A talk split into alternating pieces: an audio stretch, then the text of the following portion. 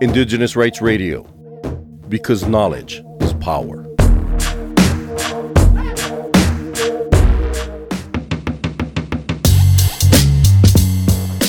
Indigenous peoples and local communities have knowledge and values oriented towards nature and amassed through generations.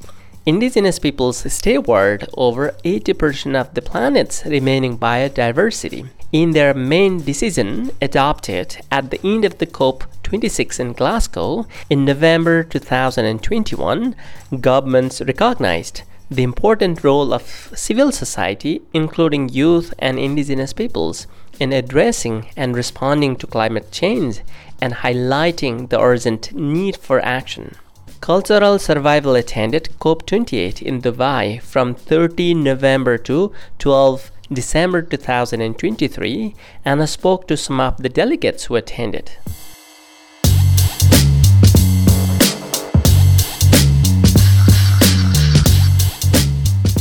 My name is Jessica Vega. I am indigenous uh, people from Mixteco in Oaxaca, um, Mexico. But also I am part in the, my community, the Calinjico. This is the part or the too close are the urban area.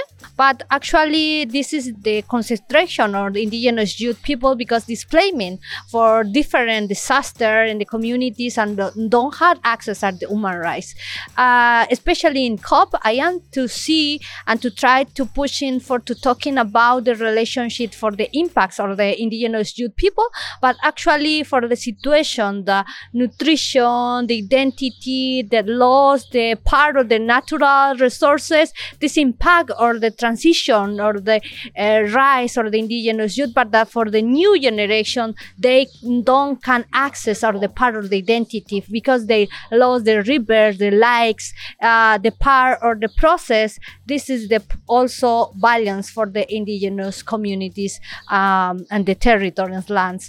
Also here in the COP, I am to try to understand how the government to climb, to, to try to impact in the political, national level and community levels, because they don't uh, don't only to talk in, the, in these uh, agreements in the global context, actually needed to impact the transformation and the territories, land for the security resources, for the continuing to preserve the life, for the continuing to actually for the preserving the identity for the future generation. This is not only for talking about the youth people, it's for talking about the seven generation impacts uh, because already have the many agendas, but uh, in the through the politicals is the impacting in the communities, is the impacting in the national levels.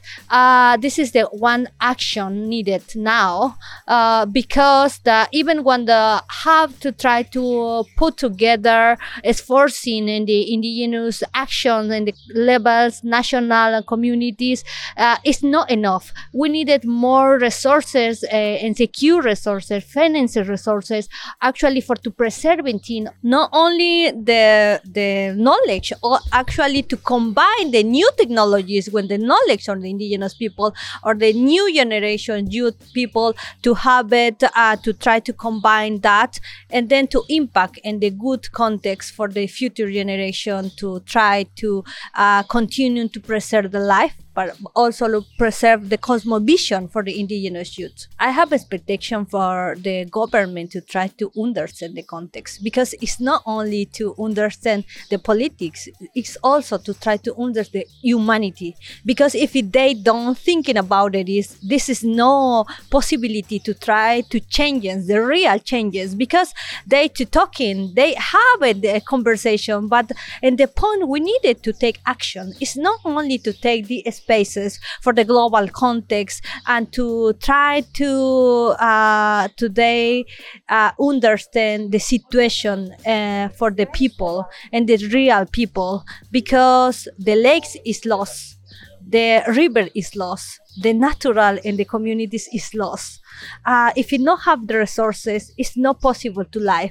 But it's not only for indigenous people, it's also for non-indigenous people. This situation is urgent. It's not only the climate changes. It's not easy to changes used to, to put the cream for the sun. It's to also to try to have politicals, resolve politicals, the impact and the good context uh, for to preserve the life and the natural basis resources. I think my expectation is they have uh, understand the situation, the real situation have it, and the communities and the people have it, and the real um, crisis have it now.